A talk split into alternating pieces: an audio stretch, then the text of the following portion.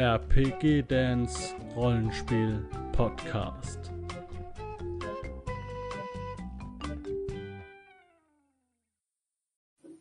Hallo Leute, herzlich willkommen hier zu einer neuen Weltvorstellung, zu einem neuen Teil von Midgard die Welt. Und heute geht's nach Kantai Pan und zwar mit dem Autorenduo Isolde und Harald Popp. Hallo ihr zwei. Hallo. Halli, hallo. Yo, ich bin ganz froh, dass das äh, geklappt hat. Ich möchte hier auch nochmal sagen, Grüße gehen raus an Carsten Grebe vom DDD Verlag, 1000 Tote Trolle, ähm, der das hier quasi vermittelt hat. Und, ah, ich sehe gerade, ich habe das falsche Welthintergrundbild. Okay, mache ich noch raus. Äh, der das hier vermittelt hat. Und, ähm, denn Kantai Pan ist ein richtig, richtig großer, bunter Brocken, äh, an den sich nicht jeder rangetraut hat. Und äh, ja, da bin ich froh, dass jetzt die Hauptautoren da Pate stehen für ihr Werk. ja, gerne. Ja, da würde ich sagen, fangen wir direkt mal an. Ich, äh, ihr seht jetzt in der Einblendung, also die Zuschauer, ähm, den Teil von Kantai-Pan, den wir heute besprechen, nämlich das Kur Kurokegati. ja, ich habe absolut keine Ahnung von Asien, also ich persönlich jetzt, ich bin kein Asien-Typ so, der da viel Interesse hat. Dementsprechend lasse ich mich jetzt auch mitnehmen auf eine fantastische Reise. Mal gucken, was da rauskommt. Ähm, und würde euch einfach mal das Wort überlassen zum Thema Klima, Natur, Flora, Fauna. Was erwartet uns denn in diesem Abschnitt der Welt? Ja, also ja, wenn man jetzt sich jetzt die Karte anschaut, dann äh, sieht man ja da ähm, das Meer der Seejungfrauen rechts, ja, mhm. und angrenzend an das Meer der Seejungfrauen ist praktisch diese grüne Ebene, äh, wo die wo die Städte Kuinkung, Kuali, Kuaishan äh, sich befinden. Und diese grüne Ebene wird von einem großen Fluss, dem Kung Ho, durchzogen und das entspricht ungefähr dem, dem gelben Fluss im Original in, in China, ja. Okay, also, ja.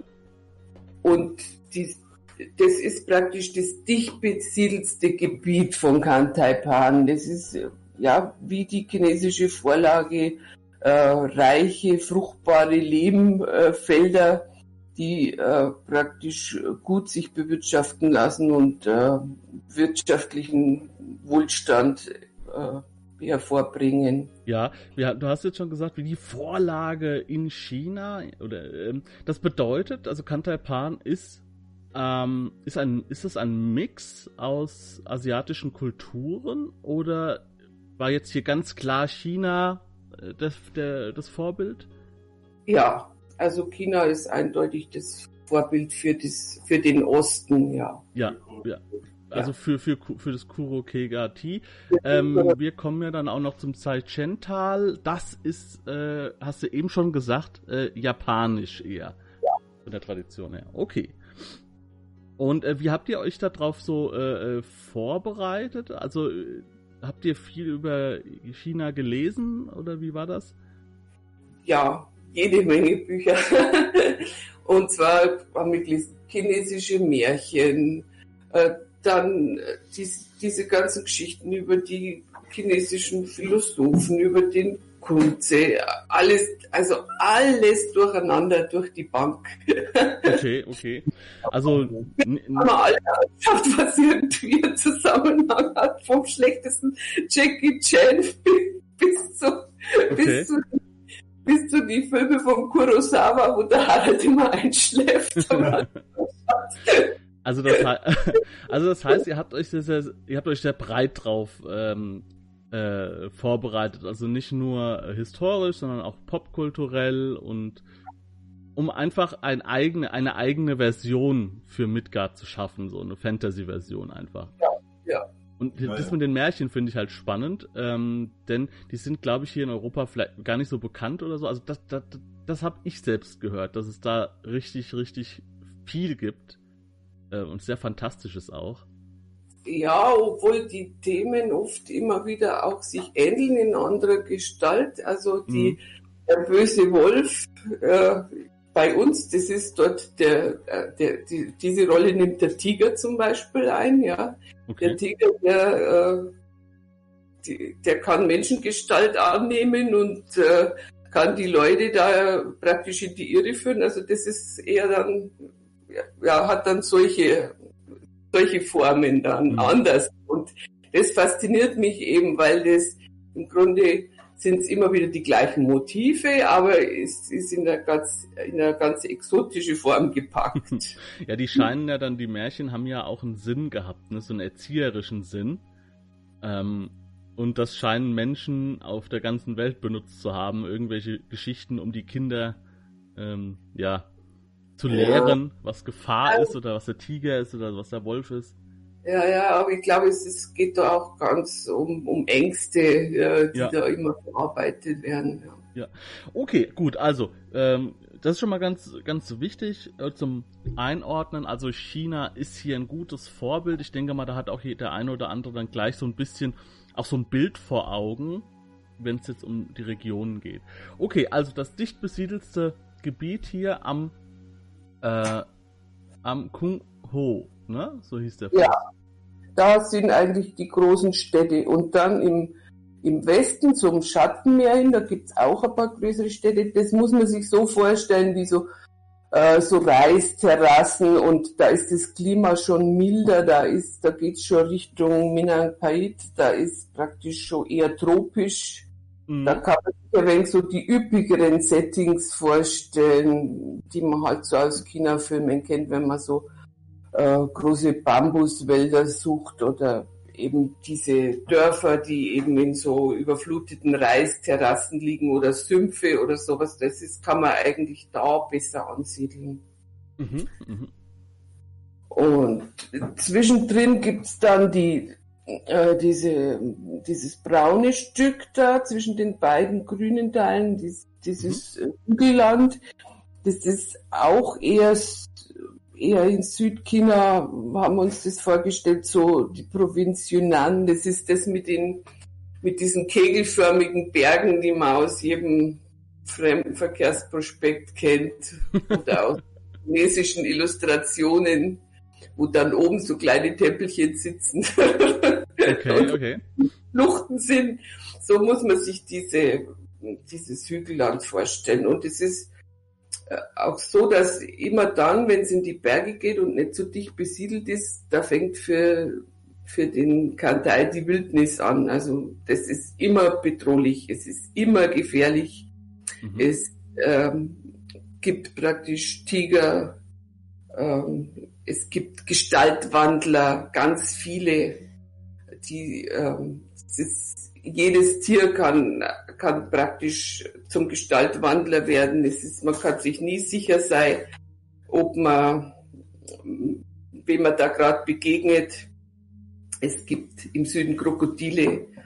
Es gibt Fuchsgeister, ja, die, die einem verzaubern können. Es gibt Yamaoni, das sind, das sind so Oger, die aber Menschengestalt annehmen können, im Notfall mhm. auch sich Flügel wachsen lassen können. Es gibt Tengu, das sind ja so Art Vogelmenschen. Äh, das, also die Gefahren sind vielerlei und die äh, Kantai haben eben Angst vor der Wildnis und bleiben lieber eben in ihren Siedlungen oder auf den äh, ausgebauten Straßen. Mhm. Ja, ich gehe davon aus, dass es auch dann relativ, also für Midgard-Verhältnisse relativ äh, hoch besiedelt ist, also viele Einwohner hat. Ja. Aber äh, die Wildnis ist trotzdem noch, es ist ja auch ein riesiges Land, ne? Es ist ja, ja. groß genug. Ja, ja, die Wildnis ist groß genug, um da jegliche Abenteuer anzusiedeln. Aber man kann auch, es ist auch äh, jede Menge unbeschriebene äh, Flecken sind da auch vorhanden. Also man kann Abenteuer, die Schauplätze einbauen, ohne dass man irgendwie sich äh, kreuzt mit, mit Angaben, die in, in, in der Kantai Bambook sind. Ja, nee, das ist ja sowieso äh, das Thema. Ähm, bei Midgard ist immer überall Luft an allen Ecken und Enden. Ich glaube, am wenigsten Luft ist noch in Alba, weil das halt sehr gut beschrieben ist. Aber ähm, ich, ich weiß nicht. Also ich, ich persönlich halte mich dann sowieso nicht so genau da dran. Ähm, ob das, ob, Hauptsache die Geschichte und das Land und die, die, die, der Flair kommt rüber und äh, wenn dann jetzt mal was nicht ganz genau 100% akkurat ist, fällt es meistens auch keinem auf. so auch, ja, genau. genau. Ja, aber Weil, ich finde es ganz interessant. Also ihr habt dann, ähm, ihr habt wirklich, äh, so, so klingt es jetzt für mich, das Land auch so ein bisschen wirklich konzipiert, so nach, eher so nach so emotionalen äh, Effekten, so dass man sagt, okay, ähm, wie, wie, du eben sagst, das sind die, das sind diese kleinen Tempelchen auf diesen, auf diesen Bergen, so wie man sich das vorstellt, oder diese Bambuswälder und so aus den Filmen und so. Also das ist, das, das, ja eher so, also, da ging es wohl dann eher um die, ähm, um die Emotion so, die das Land rüberbringen soll, als um, um historische Fakten, ne? Ja, historische Fakten braucht man eigentlich nur, wenn man halt ja, für die, wenn man Abenteuer schreibt, braucht man natürlich schon ein paar historische Fakten, weil man ja dann immer eine mhm. Geschichte schreiben muss, einen Hintergrund. Und da braucht man dann schon auch immer, was hat es in der Vergangenheit, mhm. Was gab es da für einen Herrscher, was, was gab es da für Kultur, was hätte der hinterlassen können. Ja. Das braucht man schon. Aber ansonsten, ja. wir hatten ja als Vorlage, wie man so ein Quellenband schreibt, damals, das war 1992, wo er rauskam, also es war Ende der 80er Jahre, wo wir uns damit beschäftigt haben. Da gab es ja noch kein Internet. Mhm. Die ist also in die Bücherei und hat sich stapelweise alle möglichen Bücher über China, Reiseführer, Zeug und war äh, besorgt und hat sie durchgeschmökert und sich Sachen rausgeschrieben. Aber wie man es strukturiert, da hatten wir mit der äh, Beschreibung von Escher ja schon eine erste Vorlage. Was braucht man eigentlich mhm. für ein Spiel? Was muss man beschreiben? Und da waren die Kapitel halt alle vorhanden. Ne? Mhm. Geschichte, Landschaft, Zauberei, Fertigkeiten der Abenteurer etc. etc. Und da, da haben wir uns dran orientiert, was man eben braucht. Und das Ziel war aber nie eine Simulation von irgendeiner fernöstlichen Welt oder so, sondern immer die notwendige Kulisse schaffen, um da schön äh, Spiele ansiedeln zu können. Das mhm. ist, äh, ist immer der Hauptpunkt. Und was will man spielen, wenn man im fernen Osten spielt? Natürlich Sachen, die man, wo die Fantasie angeregt wird durch Sachen, die man schon gelesen oder die man in Filmen gesehen hat. Und deswegen beeinflusst es einen halt ganz stark, ja, wenn du eben da siehst, boah, da sind Geister ständig präsent. Uh, das müssen wir irgendwie schaffen, dass eben dann auch in Kantalpan Geister irgendwie ständig präsent sind. Und wie gehen die Leute dort damit um, wenn sie an jeder Ecke einen Geist erwarten? Ey, die bauen zum Beispiel Mauern äh, direkt hinter ihrer Eingangstür, so dass wenn jemand, weil Geister gehen ja bekanntlich immer geradeaus, und wenn da eine Mauer ist, dann prallt der Geist erstmal an der Mauer ab. Super Sache, ja. Und solche, ja, das sind halt die Dinge, die dann eingebaut ja, werden. So ja. mir, mir fällt es halt nur so auf, so im Kontrast, weil ich habe halt sehr viele Länder, mit dem äh, Thomas Losleben aufgenommen. Und der ist mhm. ja gelernter Archäologe. Ah, okay. Und ich habe, ich habe in meiner Midgard-Gruppe habe ich auch einen äh, Archäologen, der auch als Archäologe arbeitet, ähm, okay. der mit mir auch Klangadan zum Beispiel aufnimmt oder aufgenommen hat. Mhm. Ähm, und mir fällt das halt jetzt im Kontrast äh, schon halt so stark auf, ne, wie, wie die, wie die Herangehensweisen sich unterscheiden. Ne? Ja. Auch der Hayo, ganz andere Herangehensweise ne, an sein Minyang Pait oder der Dirk Richter als Lehrer. Ähm, wieder eine andere. Also das, das finde ich ja auch so spannend. Das äh, Mid Midgard ist halt ein Geschöpf von vielen und ähm, die Frankes ja. haben dann nur noch mal so ein bisschen gepolished eigentlich so ein paar Ecken und Enden, wie sie sich halt denken so, ne? Genau, die sorgen für die äh, Konsistenz. Das ist die Mega-Aufgabe von den Frankes. Ja. ja. Ja, und ich gehe ja ähnlich dran, also an, an, wenn ich jetzt irgendwas schreibe oder so, also so für meine Spielergruppe oder so, nicht, also nicht für die Öffentlichkeit oder so, ähnlich so wie ihr. Also ich habe immer irgendwie eine Szene oder eine oder sowas, also so wie jetzt die Erzählung von der Isolde eben waren. Also solche Szenen habe ich im Kopf und das und das ja. das beflügelt dann, wie du das jetzt auch sagtest, Harald, die die Fantasie ja. und deswegen braucht man sowas ja auch ganz ganz stark. Ja. Ja, ja, ja genau. Okay, das bedeutet also, wir können uns hier, das, wie es bei Midgard ja oft so ist, ähm, ein irdisches Vorbild nehmen und dann haben wir schon mal ganz, ganz starke Bilder von der Region im Kopf ähm, und müssen da eigentlich auch gar nicht so viel drüber äh, überlegen, so, ne? Genau. Okay. Äh, Filmvorschläge, also sind wahrscheinlich bekannt, aber äh, die äh, treffendsten, denke ich, äh, Tiger and Dragon. Das ist, denke ich, so ein, so ein Vorbild, was die Fantasie anregt. Mhm. Chinese Ghost, Ghost Story. Das ist, äh, ist so eine Geistergeschichte, die ist auch wirklich trollig. Okay. Und dann neueren Detektiv T-Filme kann ich sehr empfehlen. Die sind wirklich, also die haben äh, sind relativ schnell abgefilmt, haben, also die Handlung ist äh, Knackig. knackig äh, und äh, haben, die haben einen Bums drauf. also mir gefallen die sehr gut. Ja, ja du, du sagst, die sind wahrscheinlich so bekannt, ne? Ich habe von all dem noch nie was gehört. Ich habe da Nee, wirklich ganz, ganz wenig Berührungspunkte mit. Okay, dann drei Ausrufezeichen für alle, die sich für Kantai Pan Abenteuer interessieren. Unbedingt die Serie Detective D anschauen. D, Doppel D, Detective D. Einfach mal googeln, wird man finden. Ja. Gibt's, gibt's wunderbare, mittlerweile drei Filme. Ich hoffe, der vierte kommt demnächst raus. Sind einfach klasse erzählte Geschichten, funktionieren und sind sehr fantasiereich. Ja, ich, muss sagen, seit ich mich mit Rollenspiel beschäftige, äh, fängt auch mein Interesse an, also an, an realen Kulturen und, und Menschen äh, an zu steigen. So, also äh, ich habe auch früher wenig Interesse am Orient gehabt, so, also Mittelalter hier, Europa, alles klar, aber Orient war eher uninteressant, aber mittlerweile interessiert mich das auch brennend, ja. Also Rollenspiel und gerade Midgard, was ja auch irdische Vorbilder hat, befeuert auf jeden Fall auch Interesse in alle Richtungen, ja.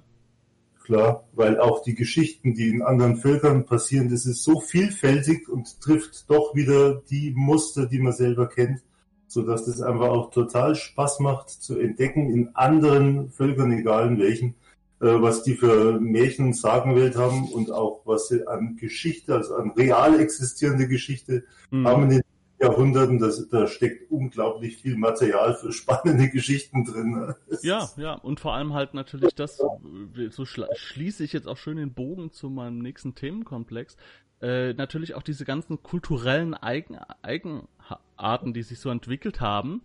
Und äh, okay, China wissen wir ja aus unserer äh, Historie war ja relativ abgeriegelt, abgeschottet. Die haben ja Leute von außen nicht so gern reingelassen.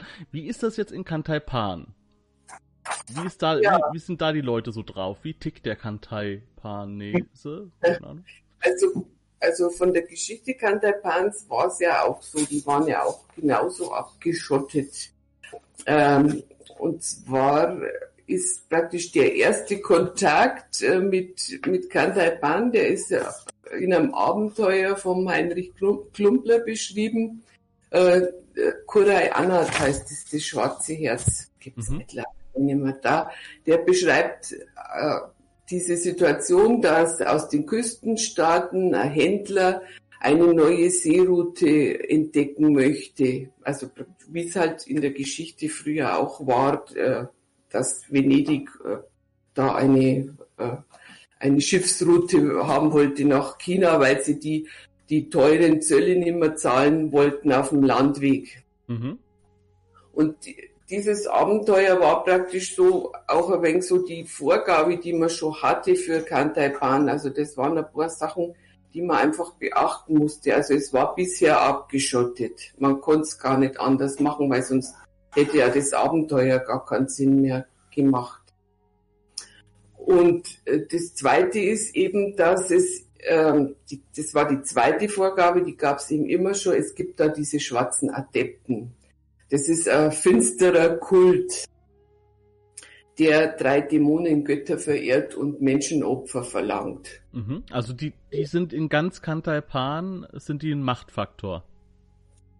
Äh, die sind in, die, die sind in Kurokegati vor allen Dingen. Mhm. Und ähm, das Zaischental kämpft gegen diese, äh, gegen die Übernahme von Kurokegati und deren finsteren Dämonen. Also die, das ist eigentlich der Grund für den Widerstand, den die, die schon seit Jahrhunderten leisten. Mhm, also haben wir da ein, auch ein bürgerkriegsähnliches Szenario teilweise, kulturelle Unruhen. Und äh, dieser Kult, der hat quasi dafür gesorgt, dass äh, das Kuro Kegati, also, also dieser Teil von Kantapan, sich auch abgeschottet hat. Also hängt das damit zusammen? Ja, natürlich, weil es ist, es ist ein Staatskult, ja. Mhm. Ähm, aber naja, das ist halt eine Regierung, die hat halt gewisse Probleme, wenn sie ihre Bevölkerung äh, praktisch regelmäßig äh, in äh, Bestienkrieger verwandelt. Okay. Also, wie soll ich jetzt sagen, jetzt habe ich den Faden verloren. Nicht so schlimm. ja. Werk der Schwarzen Adepten. Ja, ja, genau. Also mein, mein, Problem, nicht, mein Problem war eigentlich, ähm, das so hinzubiegen, dass praktisch trotz dieser Vorgabe mit den Opfern noch ein ziviles Leben da möglich ist und mhm. dass es auch möglich ist, da hinzufahren als Abenteurer und nicht sofort gleich äh, als Opfer für, für die finsteren Dämonengötter äh, zu dienen.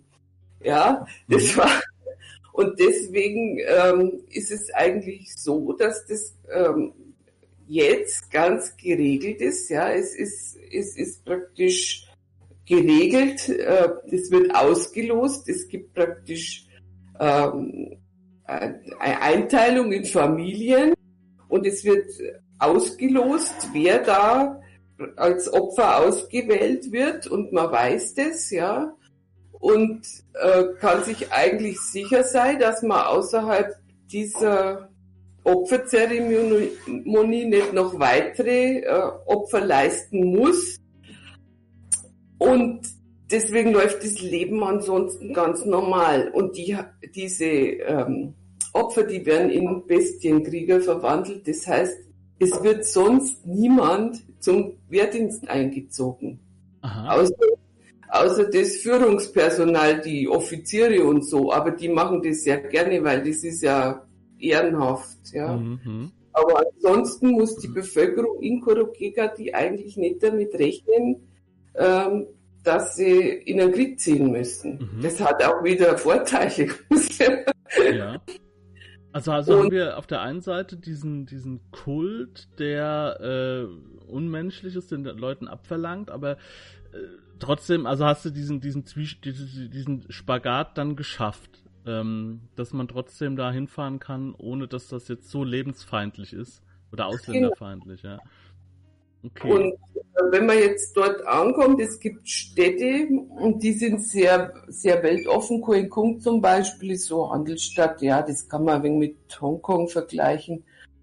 Äh, da hat man überhaupt keine Probleme, sondern man wird eigentlich eher, es wird eigentlich eher darauf geschaut von der Obrigkeit, dass die Händler, die da kommen, dass die unbehelligt bleiben, mhm. weil ja der Handel gefördert werden soll zur jetzigen Zeit. Wo ist denn so dieses äh, die Hauptstadt von von diesem Kult, von diesen schwarzen Adepten?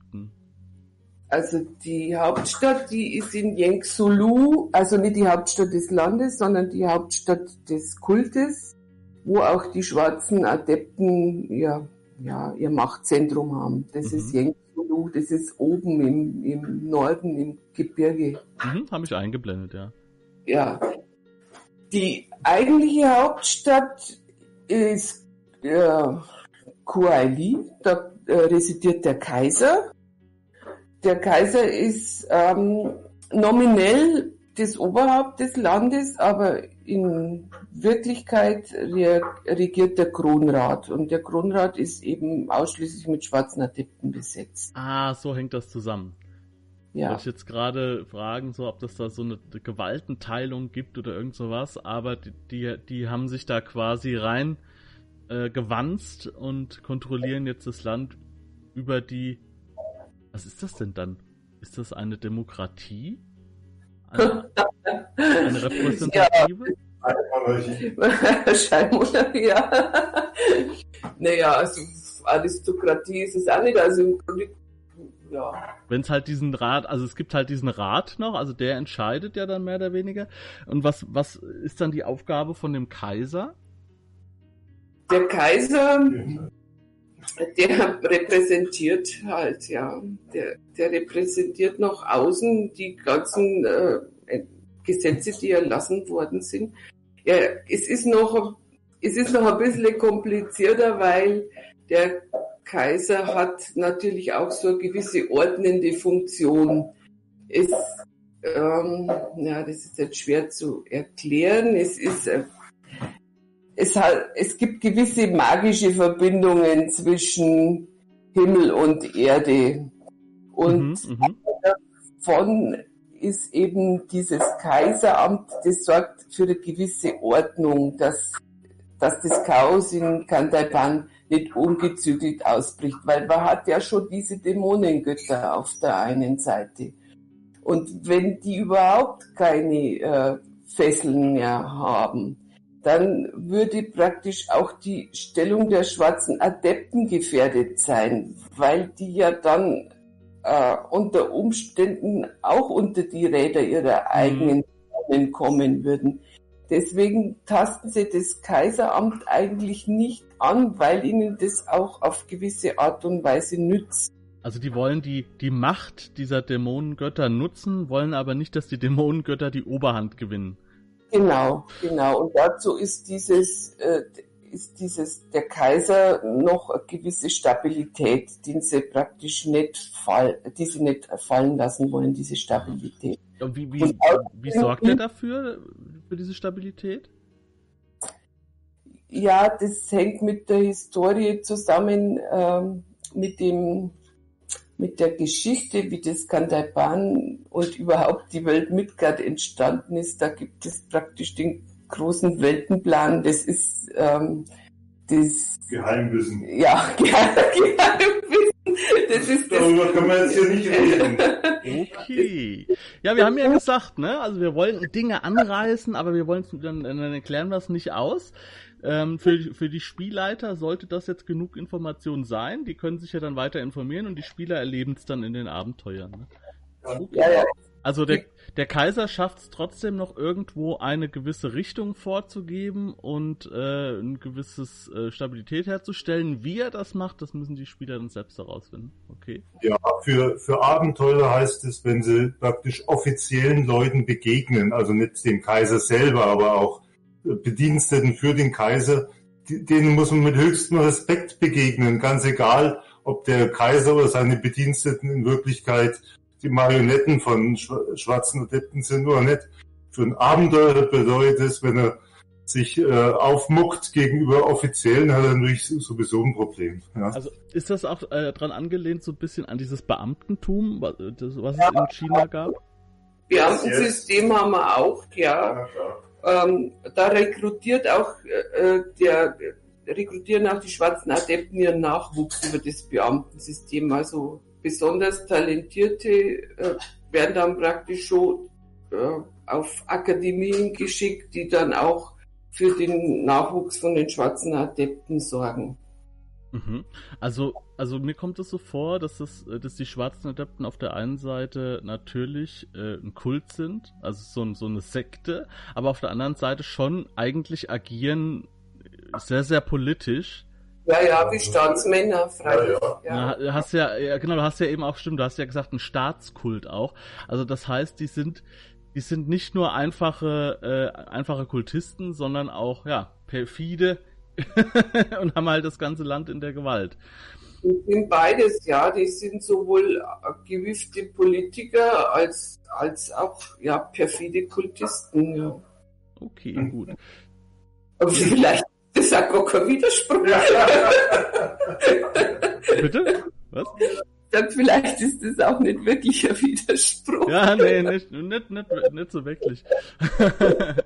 okay, also der Kaiser sitzt oben drüber, hat einen starken äh, Beamtenapparat, der das Ganze so ähm, übernimmt. Heißt das dann auch, dass es ähm, in, also außer den Kaiser jetzt keine Adligen an sich gibt im, im Land? Doch, doch, es gibt so äh, kleine Landadlige und äh, auch in den Städten gibt es praktisch Adlige, die der Stadt vorstehen.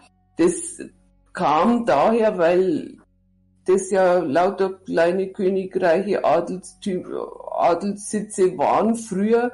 Und als die schwarzen Adepten dann kamen, haben sie das, nie, das ganze System nicht äh, komplett äh, eliminiert. Sie wollten es nicht oder sie konnten es nicht. Und jetzt ist es so, dass praktisch diese Adligen, die noch äh, autark sind, äh, sich einen Berater zur Seite stellen lassen müssen vom Kronrat. Aha. Also sie haben schon jemanden, der sie überwacht. Mhm, ja. Okay. Aber, äh, aber das heißt ja dann auch eigentlich mit diesem Beamtenapparat, dass auch der einfache Bürger dann ein, ein Amt kriegen kann, oder? So ein Titel.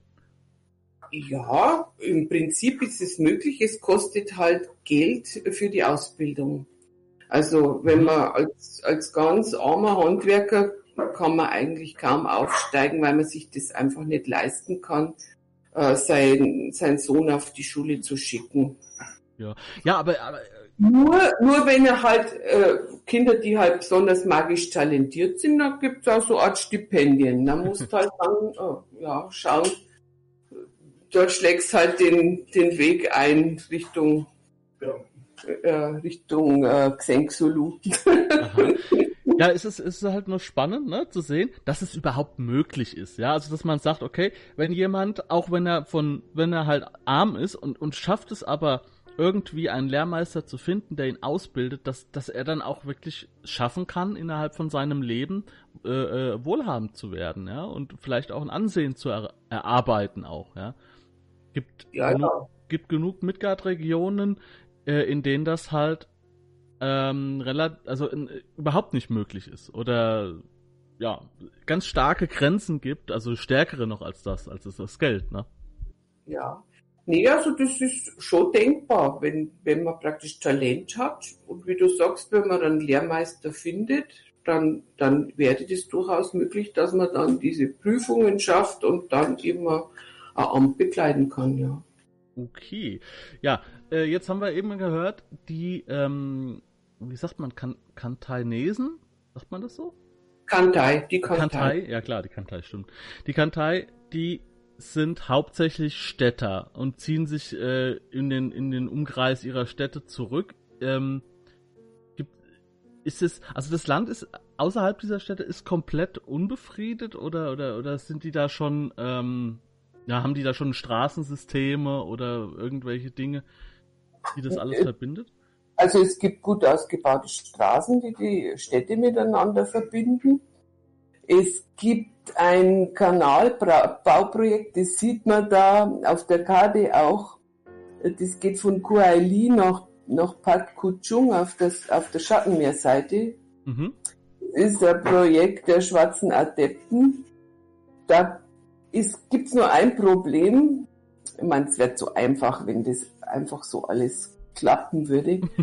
da ist, sieht man diesen See da in der Mitte. Ja. Das, ähm, da herrschen Drachenkönige. Und die haben bisher verhindert, dass man den Durchstich macht.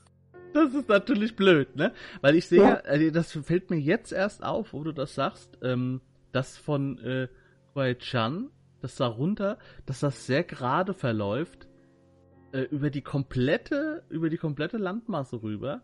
Das ja, ist mir ja. gar nicht so genau aufgefallen. Jetzt fällt mir es auf. Klar, es gibt keinen einzigen Fluss, der so aussieht. Das ist ein, ein, ein gebauter Kanal. Ja. Ich habe schon gehört, es wurde auch ähm, teilweise Rom mit solchen äh, äh Wasserstraßen regelrecht und Kanälen versorgt, zum Beispiel. Oh. Und äh, das ist schon interessant, dass das hier auch so der Fall ist. Ja, das ist natürlich blöd, ne, dass man dann dass man dann da diese Drachenkönige hat oder ein Drachenkönigreich. Das heißt, die, äh, die Spieler könnten theoretisch auch auf Seiten der schwarzen Adepten dafür sorgen, dass der Kanal weitergeht, ne? Natürlich, wäre er abgesteuert. Theoretisch, ja. Ja. Klar.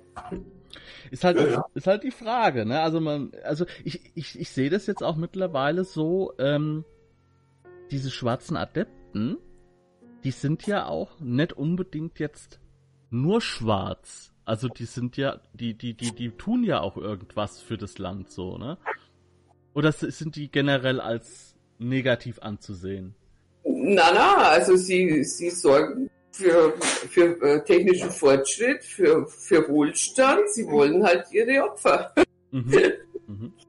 Also man kann theoretisch dann auch äh, das auch ein bisschen anders auslegen, ne? dass man, wenn man da aus der Region kommt, sagt man ja, früher, mein Großvater hat mir noch erzählt, es war so und so und wie schlimm das alles war. Was sind denn dann diese Opfer? Die, ähm, früher mussten wir in den Krieg ziehen, das ganze Dorf, da sind so und so viele Leute gestorben jedes Jahr, ja. Und jetzt ist es geregelt. Also man kann es auch so sehen, ja. Sagen die, die, die das Los nicht in letzter Zeit nicht so oft getroffen haben, hat, ne? Die, die wo ständig äh, äh, ihre Söhne da abliefern müssen, die überlegen sich, ob sie nicht fliehen oder auswandern. Also ist doch doch schon, äh, also eher der Tenor ist eher schon Unterdrückung. Ja. Ähm, ja. Ja, aber sie arrangieren sich halt. Also die meisten arrangieren sich. Mhm, okay. Ja, aber das ist doch schon mal ein interessanter, äh, interessanter Schauplatz auch, auch für Abenteuer jetzt mal diesen Kanal überhaupt entlang zu fahren, so, ne? Ähm, und dann irgendwann da an dieses tote Ende zu gelangen. Ähm, was gibt's denn neben Yen Zulu, der Hauptstadt der schwarzen Adepten und der Hauptstadt in Kuili, noch so für interessante Schauplätze, die man vielleicht als Spielleiter sich mal näher angucken sollte? Also, also mir fällt da zunächst eigentlich nur Anlan ein. Anlan ist eine Ruinenstadt. Die liegt äh, ja so in diesen Bergen südlich von dem von dem Drachensee da. Mhm. Die, die ist äh, im, im, im, im Kantai-Buch ähm, nicht ausgearbeitet. Es ist nur angedeutet, dass eben da wirklich äh, aus der Vergangenheit grausame Schrecken sind. da kann man alles neu machen in das Anland. Also man kann, man kann da vergessene Technik, man kann alles da reintun. Das ist eben ganz was Altes, wirklich Gefährliches, wo keiner hingeht. Mhm. Äh, äh Gibt es diese, diese Ruinen auch noch, äh, also sag mal, von, von alten Kulturen und so weiter, gibt es die auch noch mehrfach in, in, in dem Land? Kann, kann man die theoretisch überall sich denken? Ähm, naja, das an Land war, ist schon relativ einmalig. Ansonsten mhm. an alten an alten Kulturen. Ja, die Medjene waren einmal äh, in der Vergangenheit äh, in Kantaipan und haben da geherrscht. Da gibt's noch ein wenig so ein paar verwunschene heilige Haine. Dann gibt's natürlich die Gräber, die überall sind. Mhm. Äh, die Kaisergräber, die auch praktisch Dungeons darstellen können, ja, wenn man äh, als Abenteurer, der eben keinen Respekt hat vor dem Kaiser, da kann man neigehen, ja. Verehrung gibt es natürlich überall. Alte. Ja, also es ist ja so, dass, dass die, die, der Volksglaube, ja, der, der alte Volksglaube, der kennt ja Götter noch und nöcher. Und die Hauptgötter sind ja praktisch, es ist ja verboten, die anzubeten, den himmlischen Jadekaiser. Das dürfen wir nicht mehr, weil da hat man ja die, die Dreiheit jetzt. Aber die kleinen Götter, die werden nach wie vor verehrt. Ja, es gibt Herdgötter, es gibt ah. Brückengötter, es gibt Götter für Wegkreuzungen, es gibt, äh, was der Himmel, Schabengötter. Die sind so unbedeutend, als dass sie praktisch äh, da, als dass das verfolgt würde, wenn die Leute das verehren, ja. So Hausgötter, so klassische, ne? Hausgötter, dann die, die Ahnengötter gibt's, die, die dürfen weiterhin verehrt werden, also nicht ganz, ähm, es, es wird halt geduldet, also man kann es mhm. nicht ganz offiziell machen, aber es wird geduldet, man muss nicht damit rechnen, dass man sofort äh, eingesperrt wird, wenn man jetzt einen, einen Ahnengott oder einen Herdgott verehrt. Mhm, okay. Aber alles natürlich unter dem kritischen Auge der schwarzen Adepten. Ja. Ich könnte mir, ich habe, ich habe ja, wenn ich sowas höre, dann immer, immer mal so so Szenen im Kopf und ich, ich stelle mir einfach vor, dass das halt auch vielleicht ein spannender Aufhänger wäre. Äh, man, man, man trifft einen, einen Mann, der auf dem Weg ist, irgendwo hin zu so einem äh, Priester oder sowas oder Kultisten, der ihm diesen, sagen wir mal, sein Okay geben muss, ob dieser Gott den sie da verehren in dem äh, Ort überhaupt noch geduldet werden darf. Oder also ich kann mir das gut, ich, ich, ich denke immer in so Szenen, ja. Von, ja. Und äh, und dann ähm, entspinnt sich dann halt so diese diese ganze Geschichte, ne, die Unterdrückung so ein bisschen auch dann, ne. Also er muss, ich, ich gehe davon aus, dass die da ja überall ihre Augen und Ohren haben. Ähm, die wissen schon dann, was abgeht, ne? Ja, ja, ja, sicher. Jo, ja, wie, wie sieht das? Ja das klassische Szenario aus den, aus den Filmen, auch der alte Tempel, in dem spukt, ja, dies, da, damit ist, den gibt's überall. Mhm. ja, wer, Inter wer, Interesse hat auch an Kantalpan-Abenteuer, die auf jeden Fall noch für einen, ja, für einen normalen Betrag, sage ich jetzt mal, zu kriegen ist, der kann gerne mal beim 1000 Tote Trolle Verlag reingucken im Midgard Magazin oder im DDD Magazin.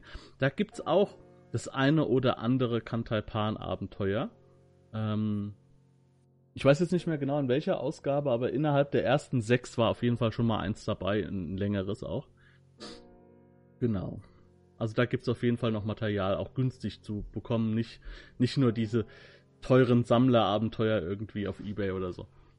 Oh, ja, das ist, das ist schade, ne? Die, die sind alle nicht mehr verfügbar, ne? Die ist, ja. äh, Super sind ja von Gerd Huberich die drei Abenteuerperlen der Füchse, Mord am Schwarztonsee und unter dem Sturmdrachen. Aber die äh, werden momentan nicht wieder aufgelegt. Also ich denke, die sind alle vergriffen. Wäre halt schön, wenn, ähm, wenn es diese ganzen alten Abenteuer, die könnten ja auch in der Originalfassung bleiben, wenn man sagt, okay, man bringt die einfach als PDF raus. Wenn man jetzt sagt, okay, wir wollen jetzt keine M5-Variante machen, wir bringen, ja, wir bringen so mal PDF-Ausgabe raus und äh, die, die Leute können sich wenigstens dann kaufen und äh, nochmal spielen. Aber gut, mal sehen, was die Zukunft uns noch bringt. Okay, ähm, ja, wir haben auch schon ein bisschen einiges gehört so über die, ähm, ich nenne es jetzt mal Wildnis oder über die Monster, die dort leben, ähm, Oger, Füchse, Vogelmenschen, ähm, Tiger sind wohl, das sind ja ein Kernelement, das haben wir ja schon gehört. Ähm, ja. Was, was können wir noch so an, an, sagen wir, an Besonderheiten erleben hier in diesem Teil von Kantaipan? An der, an der Tierwelt jetzt? Tierwelt. Tierwelt oder generell Wesen. Ja. Da fall, fällt mir noch, fallen mir noch die Metallwesen ein. Okay. Die sind, sind auch eine kantanische Spezialität, ja. So Automaten Denn, oder was? Nee, nee, nee, nee, nee, sondern äh, Metall ist ja auch ein Element. Mhm. Die, die kantanischen äh, Elementarbeschwörer und Kenner haben eben ein bisschen andere Ansicht über die Zusammensetzung der Welt wie die westliche Seite, was auch für die Regelwerke eine gewisse Herausforderung herausgestellt hat. Aber das ist jetzt alles gelöst, super. Aber was geblieben ist, ist, dass es eben Metallelementarwesen äh, in Kantalpan gibt. Ja, wie zum Beispiel den metallfressenden Hasen. Ja, und, okay. Ja, und solche Sachen sind natürlich für ein Abenteuer äh, lustige Vorlage, weil man kann damit seine Spieler mal mit äh, Wesen konfrontieren, die man sonst auf der Welt, äh, denen man sonst Gott sei Dank nicht begegnet, ja. ja Und äh, ein bisschen steht da bei uns wieder äh, der Kokosnuss ein bisschen so im Hintergrund, ja, mit dem Killerhasen, ja. Ah, da kommt das her, okay. Vorbild dafür, ja. Ja, ja, nee, nee, aber das gibt den metallfressenden Hasen in den chinesischen Legenden wirklich. Ah, okay. Ja, vielleicht haben der Monty Python den daher, ne? Aber das ist wahrscheinlich sehr, sehr unwahrscheinlich, sehr unwahrscheinlich. Okay, also äh, mit Metall dementsprechend dann auch auch auch gefährliche Metallgolems oder Metallelementare dann äh, dort auf jeden Fall haben da ein Zuhause, ne? Genau, in der Konsequenz gibt es natürlich dann auch einen Metallelementarmeister, ja, also eben all das, was es bei anderen Luftelementarmeister und so weiter gibt, gibt es natürlich dann, muss die Entsprechung auch geben. Also ist auch ein Beispiel für besondere Wesen in, in Kanterbahn und zum Glück nicht an jeder Straßenecke ist. ja. Aber das bringt mich jetzt gerade noch auf die, auf die Idee oder auf den Gedanken. Also dementsprechend äh, ist dort äh, kulturell auch, also ganz normal, äh, es gibt dort auch Eisenwaffen, Stahlwaffen und so weiter. Ja, ähm, ja. Und war hervorragend, ja. Ja, im Gegensatz zum wirklichen historischen China wahrscheinlich. Ähm, und die äh, auch auch diese also also auch diese Rüstungen und so weiter, das können wir uns alles so in die in die Richtung äh, vorstellen, wie es auch im historischen China so war. Ja, also diese Rüstungen, die praktisch aus Metallplättchen oder aus ähm, Pferdeblättchen und so Zeug bestehen, die, die es natürlich. Ne? Die, mhm. die, also wie diese historischen Rüstungen, ja. Das, ja, ja. Also das nicht, nicht Ritterrüstungen äh, noch. Äh, Samurai-Rüstungen oder so. Ja, Samurai-Rüstungen, ja. ja wie, wie, also ich gehe halt immer davon aus, ne, weil das irdische Vorbild halt äh, dementsprechend ist. Ähm, aber ich wollte es halt nochmal ansprechen, damit wir da auch sicher gehen. Okay. Ähm, ja, man hat, man hat die Möglichkeit, in ein Schwert, äh, ein Schwert magisch zu beleben, indem man zum Beispiel eine Metallelementarseele schickt. Das gibt sonst nicht so. okay, das heißt, dieses, dieses Schwert spricht dann auch unter Umständen mit dem, mit dem Schwertmeister? Mhm. Ja. Und hat dann, kann dann auch, aber auch, kann auch bockig sein unter Umständen. Ja, ganz, ganz, ganz, je nachdem, was man für äh, äh, Elementarseele erwischt. Aha. Ja, da habe ich sofort wieder auch so eine ja, ja. muss ich gerade an Walter Mörs denken. Der hat auch da in einem Buch Rumo, äh, heißt das, da der, äh, bekommt der Held auch ein, ein Messer oder ein Schwert, das eine, das eine eigene Seele hat und äh, das ihn eigentlich immer nur verarscht. das ist schon fantastisch. Bestimmt ein. Ja, ja. okay, ähm, ich würde sagen, ich weiß nicht, äh, hast du noch irgendwas, worauf wir noch unser Augenmerk äh, richten sollten? Oder sind wir auserzählt soweit? Ja, ich. Ja. Über, über Kolokikadie? Ich denke, wenn du keine Fragen mehr hast, haben wir jetzt eigentlich schon ganz schön viel erzählt. Es ist ja so, ne, wir haben ja jetzt gesagt, wir teilen Kantaipan in zwei Teile. Wir schauen uns das nächste Mal dann auch das Senchai äh, an. Nee, wie heißt es? Taishental. Taishental, da komme ich immer durcheinander. Ja. Äh, das schauen wir uns auch nochmal separat an. Dementsprechend ähm, werden wir da auch noch die Gelegenheit haben, einiges kennenzulernen, was vielleicht jetzt hier gefehlt hat. Ähm, ja gut, die, ach so, ja, die, die Hauptstadt ist, äh, ich meine, Hauptstädte sind ja eigentlich immer was Besonderes. Das wird ja wahrscheinlich hier auch so sein, wenn der Kaiser dort seinen Sitz hat. Hat er auch so einen verboten, wie, wie heißt das, verbotenen Palast oder sowas? So eine riesige Palastanlage? Na klar. Kann nicht fehlen, darf nicht fehlen. ja, das ist irgendwie, das gehört irgendwie schon dazu, so, ne? Also ich habe das jetzt auch nicht gewusst. Ich habe das einfach mal so, weil der Harald eben so im Hintergrund nochmal Kueli gesagt hat, glaube ich. Mhm. Äh, da ist mir das eingefallen. Also kann man es sich auch so vorstellen in dieser Richtung. Ja. Und, es ist ja auch einfacher, wenn man Bilder hat. Ja. Ne? Auf jeden Fall. Auf jeden Fall. Das ist ja das Schöne bei Midgard. Man kann so ein bisschen Pseudo-Historik erleben und hat auch gleich Bilder im, im Kopf. Ja, wenn man sagt, ja. das sieht aus wie in China oder das sieht aus wie in, bei den Inka oder, oder was auch immer. Ja. Das hilft immer ja, einfacher. Okay, aber Kuili wahrscheinlich dann auch eine Millionenstadt, oder? Ja, da muss ich direkt nachschauen. Das steht in der äh, QLI 300.000. 300.000, oh, das geht ja noch. Ja, das geht noch. Also Millionen haben wir nicht. Ich, ja, ich glaub, die Zahlen sind ja kleiner bei Midgard, ne?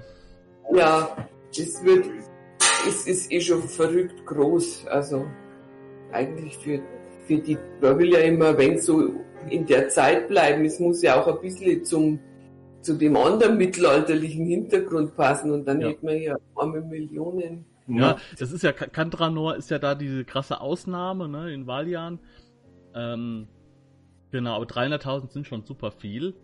Ähm, und wenn man es mal im Kontrast sieht, hat ja Midgard wesentlich mehr Landfläche und Einwohner als zum Beispiel in Aventurien auf DSA, wo dann eine große Stadt irgendwie 5000 Einwohner hat oder so. Ja, ja, ja. Das sind wir bei Midgard dann doch ein bisschen realistischer, würde ich mal sagen. Ja, ja, obwohl wir da immer witzeln, wir sagen immer, je nach Abenteuer ist, liegt Midgard mehr auf der Chaos-Ebene oder weniger. Also diese Entfernungen, die, die variieren sehr zwischen der gleichen Stadt. Von Abenteuer zu Abenteuer. Ja.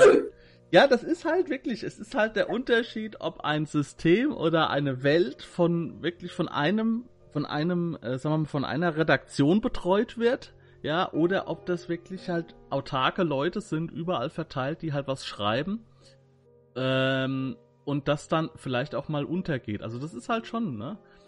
Ähm, ist halt schon ein ganz ein großer Unterschied, aber ich glaube, das hat dem System jetzt nicht geschadet oder auch der Welt nicht, dass da ja, manches nicht so zusammenpasst.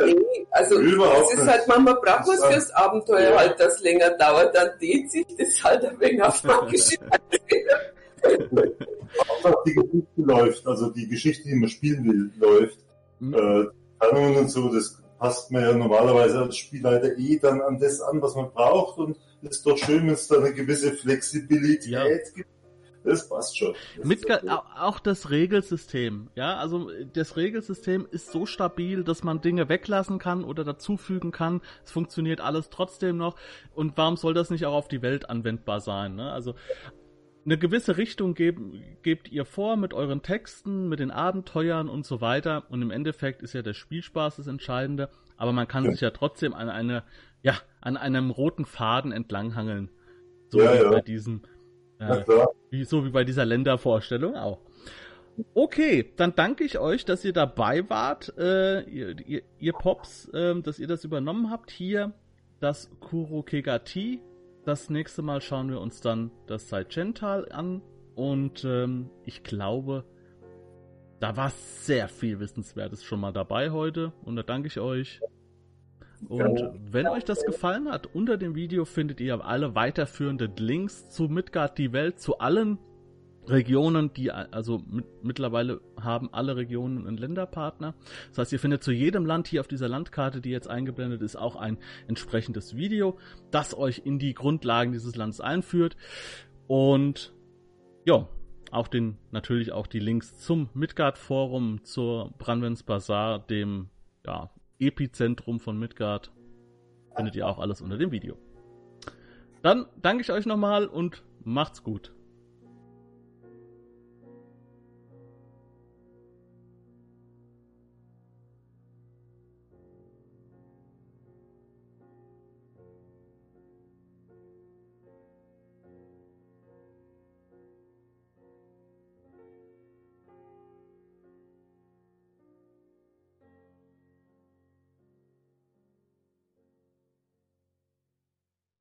Wenn du Lust hast, neue Abenteuer mit deiner Gruppe zu erleben, dann schau unbedingt mal in meinen Webshop www.dance-abenteuerwelt.de Bücher, Abenteuer und Battlemaps für das Online-Spielen.